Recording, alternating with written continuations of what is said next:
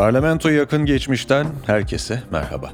Türkiye'nin yakın geçmişini incelediğimiz podcast serimizin 12. bölümüne hoş geldiniz. Geçtiğimiz bölümde Erdoğan'ın Cumhurbaşkanlığının ilk yıllarını incelemiştik. Bu bölümde ise 15 Temmuz 2016'daki darbe teşebbüsüne odaklanacağız. 15 Temmuz 2016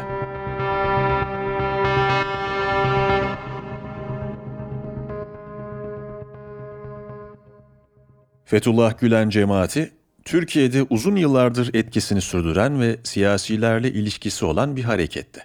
Cemaat, dini eğitim veren kurumlarla temel sağlamış ve geçen onlarca yıl içerisinde kendisine sadık bireyler yetiştirmişti. Cemaat ayrıca Cumhurbaşkanı Erdoğan'ı uzun yıllarca desteklemiş fakat bu destek ilişkisi son yıllarda gerilmeye başlamıştı. Dershaneler krizi üzerinden medyaya yansıyan gerginlik etkisini siyasette de göstermişti. Gülen cemaati siyasi aksiyonlar alabilecek kadar büyümüş ve kilit noktalara kendisine bağlı kişileri yerleştirebilecek kadar köklü hale gelmişti. AK Parti Gülen cemaati tartışmaları gündeme geldikten sonrasındaysa iktidarın karşısına takılan çoğu engelin altında yine bu hareketin olduğuna inanılıyor ya da olduğu iddia ediliyordu. 17-25 Aralık yolsuzluk soruşturmaları döneminde Erdoğan bir paralel yapının varlığını işaret etmişti. Bu olayların akabinde yaşanan MİT tırları soruşturmasında da aynı şekilde bir paralel yapının ülkeye zarar vermeye çalıştığı iddia edilmiş, paralel yapıya ait bir savcının vatana ihanet ettiği vurgulanmıştı. Uzun yıllar devam etmiş olan ilişkilerin koptuğuna dair pek çok açıklama yapılmış, Erdoğan Gülen cemaatini yargıyı ele geçirmekle suçlamıştı. Bu yaşanan gerginliklerin hepsi devlet mekanizmasında çatlaklar olduğunu göstermiş, Gülen cemaati ve iktidar arasındaki anlaşmazlıkların derinleştiğini işaret etmişti. Bahsedilen örnekler gibi pek çok iddia sürekli tekrarlanıyor fakat siyaset gündemi bu anlaşmazlık merkezinde ilerlemiyordu. Mayıs 2016 tarihinde ise Gülen cemaati terör örgütü olarak tanımlanmış ve Fethullahçı terör örgütü FETÖ olarak anılmaya başlanmıştı. 2016 yılına girildiğinde ise Ankara büyük değişiklikler yaşıyor, iktidar kendisini yeniliyordu. Davutoğlu başbakanlık görevini Yıldırım'a bırakmış, iktidar başkanlık sisteminin uygulanması için temel atmaya uğraşıyordu. Bu karışık siyasi ortam içerisinde takvimler 15 Temmuz 2016 tarihini gösteriyordu. Gün tüm vatandaşlar için herhangi bir gün olarak başlamıştı. Hayat normal seyrinde akmış, mesai çıkış saati gelmişti. Saatlerin 20.30'u gösterdiği sıradaysa silahlı kuvvetler içerisinde azınlık olan ve sadakati Fethullahçı terör örgütüne olan bir grup ordu mensubu darbe teşebbüsüne başlamıştı. Yurtta Sulh Konseyi adıyla hareket eden bu grup deşifre olma korkusuyla erken harekete geçmişti. Darbeciler acele bir şekilde Ankara ve İstanbul'da bulunan kilit kamu ve devlet kuruluşlarını kontrol altına almak için harekete geçmiş, ülkenin geri kalanını hazırlıksız yakalamışlardı. MIT'in darbe teşebbüsü gerçekleşmeden önce haber aldığı söylenmiş fakat harekete geçen MIT mensupları 3'te yapılması planlanan teşebbüsün 20.30'a alınmasıyla yeterli önlemleri alamamışlardı. Darbeciler ülke çapında çağrılara cevap veren tüm birlikleri kullanarak yönetimi ele geçirmeye çalışmış fakat ilk şokun atlatılmasıyla karşı mücadele imkanı da doğmuştu. Basın yayın organlarını ele geçirerek bilgi akışını kesmeye çalışan darbeciler, TRT binasını işgal ederek görevli muhabir Tijen Karaş'a dinleyeceğiniz darbe bildirisini silah zoruyla okutmuşlardı. Sevgili seyirciler bu metnin tüm Türkiye Cumhuriyeti kanallarında yayınlanması Türk Silahlı Kuvvetleri'nin bir isteğidir ve emridir. Türk Silahlı Kuvvetleri yurtta sulh, cihanda sulh ilkesinden hareketle vatanın bölünmez bütünlüğünü, milletin ve devletin bekasını devam ettirmek, Cumhuriyetimizin kazanımlarının karşı karşıya kaldığı tehlikeleri bertaraf etmek, hukuk devleti önündeki fiili engelleri ortadan kaldırmak, milli güvenlik tehdidi haline gelmiş olan yolsuzluğu engellemek, terörizm ve terörün her türlüsüyle etkin mücadele yolunu açmak, temel evrensel insan haklarını mezhep ve etnisite ayrımı gözetmeksizin tüm vatandaşlarımız için geçerli kılmak, laik, demokratik, sosyal ve hukuk devleti ilkesi üzerine oturan anayasal düzeni yeniden tesis etmek, devletimizin ve milletimizin kaybedilen uluslararası itibarını yeniden kazanmak, uluslararası ortamda barış, istikrar ve huzurun temini için daha güçlü bir ilişki ve işbirliğini tesis etmek maksadıyla yönetime el koymuştur. Bildirinin okunmasıyla birlikte ülkenin çoğu yaşananlardan haberdar hale gelmiş ve herkes için gergin bekleyiş başlamıştı. İstanbul'da kilit kuruluşlar haricinde Boğaz köprülerini de ele geçiren darbeciler, Ankara'da meclis binası gibi devlet binalarına karşı da saldırıya geçmişlerdi. Darbeciler ayrıca belli kuruluşların binalarına karşı da bombardıman yapmaya başlamış, Milli İstihbarat Teşkilatı, Türkiye Büyük Millet Meclisi, Özel Harekat Daire Başkanlığı binaları bu saldırıların hedefleri olmuşlardı. Ayrıca Genelkurmay Başkanı Hulusi Akar ve pek çok yüksek rütbeli subay darbeciler tarafından tutuklanmıştı. Bu kaos ortamında siyasiler halka seslenmeye başlamış, teker teker tüm liderler darbecilerin karşısında oldukları mesajını vermişlerdi. Ülke içerisinde iletişim kanallarının tam anlamıyla kullanılamaması üzerine Cumhurbaşkanı Erdoğan CNN Türk yayınına FaceTime uygulaması üzerinden katılmış, şu sözleriyle halkı darbecilere karşı koymaya davet etmişti. Buyurun Sayın Cumhurbaşkanım dinliyoruz biz sizi. ha, iyi akşamlar. İyi akşamlar efendim buyurun. İyi akşamlar. Tabii bugünkü bu gelişme gerçekten e, silahlı kuvvetlerimizin içerisindeki bir azınlığın ne yazık ki kalkınma e, hareketidir. Ve bu malum yapıya ait paralel yapılanmanın teşvik ettiği, üst akıl olarak onların kullandığı bir harekettir. Ülkemizin birliği, beraberliği, bütünlüğüne yönelik bu harekete karşı inanıyorum ki milletçe vereceğimiz e, güzel bir cevapla e, bunlar gerekli olan cezayı alacaklardır. Yani şu anda bu milletin imkanlarıyla ortaya konmuş olan tankı, topu vesaireyi, uçağını, helikopterini e, kullanarak e, milletin üzerine gelmenin bedelini bunlar çok ağır ödeyeceklerdir. Bu çağrıya cevap veren vatandaşlar sokaklara dökülmeye başlamış ve darbecilere karşı harekete geçmişti. Cumhurbaşkanı Erdoğan olaylar yaşanırken Marmaris'te bulunuyordu. Darbeciler Cumhurbaşkanı'nın öldürülmesi için bir görev timi hazırlamış ve suikast girişiminde bulunmak için harekete geçmişlerdi.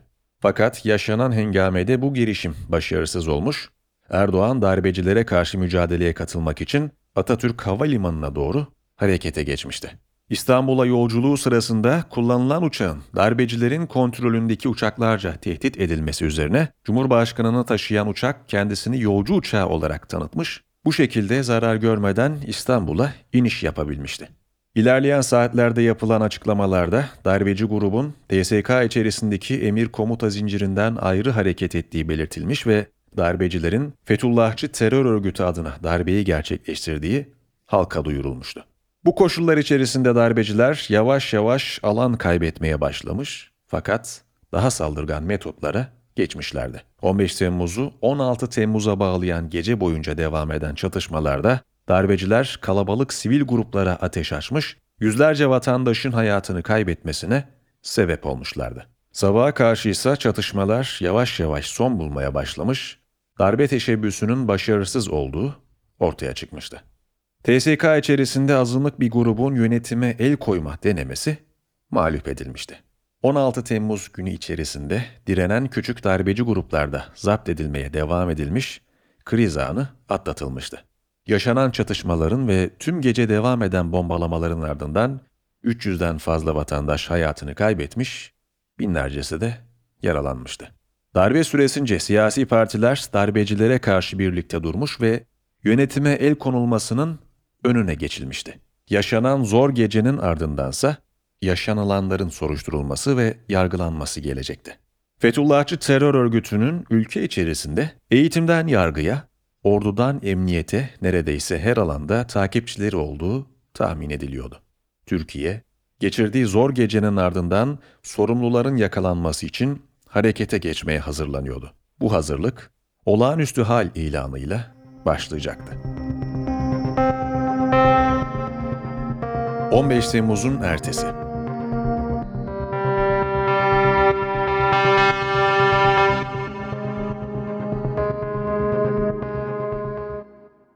...15 Temmuz günü bittiğinde... ...Türkiye, Fethullahçı terör örgütü tarafından hazırlanmış darbe girişimine karşı birlikte durmuş... ...yönetime el konulmasına izin vermemişti. Siyasi partiler liderliğinde birleşen vatandaşların bu mücadelesi... ...ülkede kısa sürecek bir birliktelik umudu yaratmıştı. Erdoğan 15 Temmuz'un ertesi günü şu açıklamaları yapacaktı.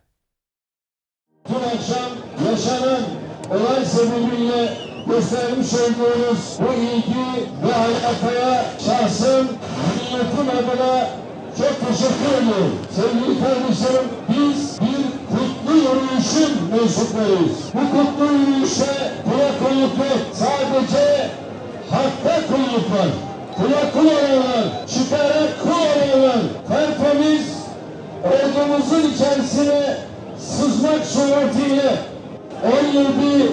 17-25 Aralık'tan sonra bunların ne olduğu dün akşamki eylemleriyle tam manasıyla ortaya çıkmıştır.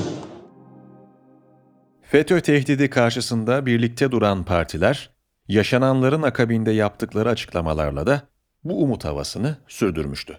Bu tutum, 24 Temmuz tarihinde düzenlenen Taksim mitinginde kendisini tekrar gösterecekti. Başarısız darbe girişiminden 9 gün sonra ana muhalefet partisi olan Cumhuriyet Halk Partisi, 2 ay öncesinde 1 Mayıs'ın kutlanılmasına izin verilmeyen Taksim Meydanı'nda bir miting düzenledi. Bu miting, CHP lideri Kemal Kılıçdaroğlu'nun sözleriyle partiler üstü bir anlayışa sahipti. Adalet ve Kalkınma Partisi hükümeti 15 Temmuz'un ardından daha serbest bir tutum izleyeceğe benziyordu. Taksim mitinginden iki hafta sonrasında ise Yeni Kapı mitingi yapılacaktı. Şehitler ve Demokrasi mitingi olarak da hatırladığımız bu miting, Türkiye tarihindeki en geniş katılımlı miting olacaktı. Cumhurbaşkanı Recep Tayyip Erdoğan, Başbakan Binali Yıldırım gibi üst düzey devlet yetkililerinin katılımı haricinde CHP ve Milliyetçi Hareket Partisi gibi muhalif duruşlu partilerin varlığı da dikkat çekiciydi. 7 Ağustos 2016 tarihinde düzenlenen bu mitingde darbe teşebbüsüne karşı ülkenin birlikte durduğu mesajı verilmeye devam edilmişti. Vatandaşlar miting alanına akın etmiş, milyonlarca vatandaş organizasyona katılım sağlamıştı. Bu mitingler üzerinden oluşan ortak duruş yakın zamanda bozulmaya yüz tutacaktı. AK Parti hükümeti FETÖ ile mücadele adına hükümete daha fazla güç sağlayacak olan olağanüstü hal yönetimini ilan edecekti. 20 Temmuz itibariyle başlayan o hal yönetiminin odağı, Fethullahçı terör örgütünün kalıntılarını kazımak, darbe teşebbüsünün zanlılarını yakalamak ve kamu düzenini tekrar kurmak üzerineydi. Bu süreç içerisinde kamu kurum ve kuruluşlarında soruşturmalar başlayacak, sayıları on binleri aşan personel görevlerinden uzaklaştırılacaktı. Bahsi geçen soruşturmaların hızla genişlemesi, 15 Temmuz'un ertesindeki ilk günlerde ortaya çıkan umutlu havayı da dağıtacaktı. Soruşturmalar AK Parti'yi teğet geçmeye başlayacak fakat muhalefet partileri hedef almaya devam edecekti. Bu şekilde siyasi parti liderlerinin omuz omuza durduğu günler sona erecek ve karşılıklı eleştiriler tekrar alevlenecekti.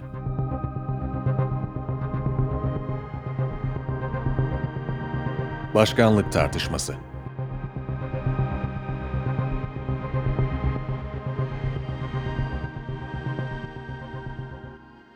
O halin ilanıyla başlayan süreç devam ederken AK Parti hükümeti bir taraftan da sistem değişikliği hazırlığına girişiyordu. AK Parti aslında 15 Temmuz öncesindeki dönemde de parlamenter sistemi geride bırakarak başka bir sisteme geçmek istediğini açıklamış fakat iktidarı koruyamadığı Haziran 2015 seçimiyle bu istek ertelenmişti. Kasım 2015 seçimiyle otoritesini tekrar kuran AK Parti yine hazırlıklara girişmeye yeltenmiş olsa da önce parti içi anlaşmazlıklar, sonrasında da 15 Temmuz darbe girişimi bu planları yine ertelemişti. İktidarın 15 Temmuz'u atlatmasının ardından kendisini o hal ilanıyla daha güçlü bir pozisyona koyması artık sistem değişikliği için çalışmasının yolunu açmıştı. Bu sürecin başlaması sadece iktidarın yeterli otoriteye sahip olmasına bağlı değildi. İktidar ayrıca 15 Temmuz aracılığıyla halk arasında sahip olduğu desteği de tekrar görmüştü. Bu destek ilerleyen günlerde yapılan mitinglerde de kendisini gösterince AK Parti içerisinde parlamenter sistemin yerine geçecek bir sistem için hazırlıklar hızla başlamıştı. AK Parti'nin hazırlamaya giriştiği yeni sistemin en büyük önceliği Cumhurbaşkanı Erdoğan'ın aktif siyasete tam anlamıyla dönmesiydi. Erdoğan, Cumhurbaşkanlığı görevine başladığı günden itibaren partisinden ayrılmış ve kağıt üzerinde tamamen ilişiğini kesmişti.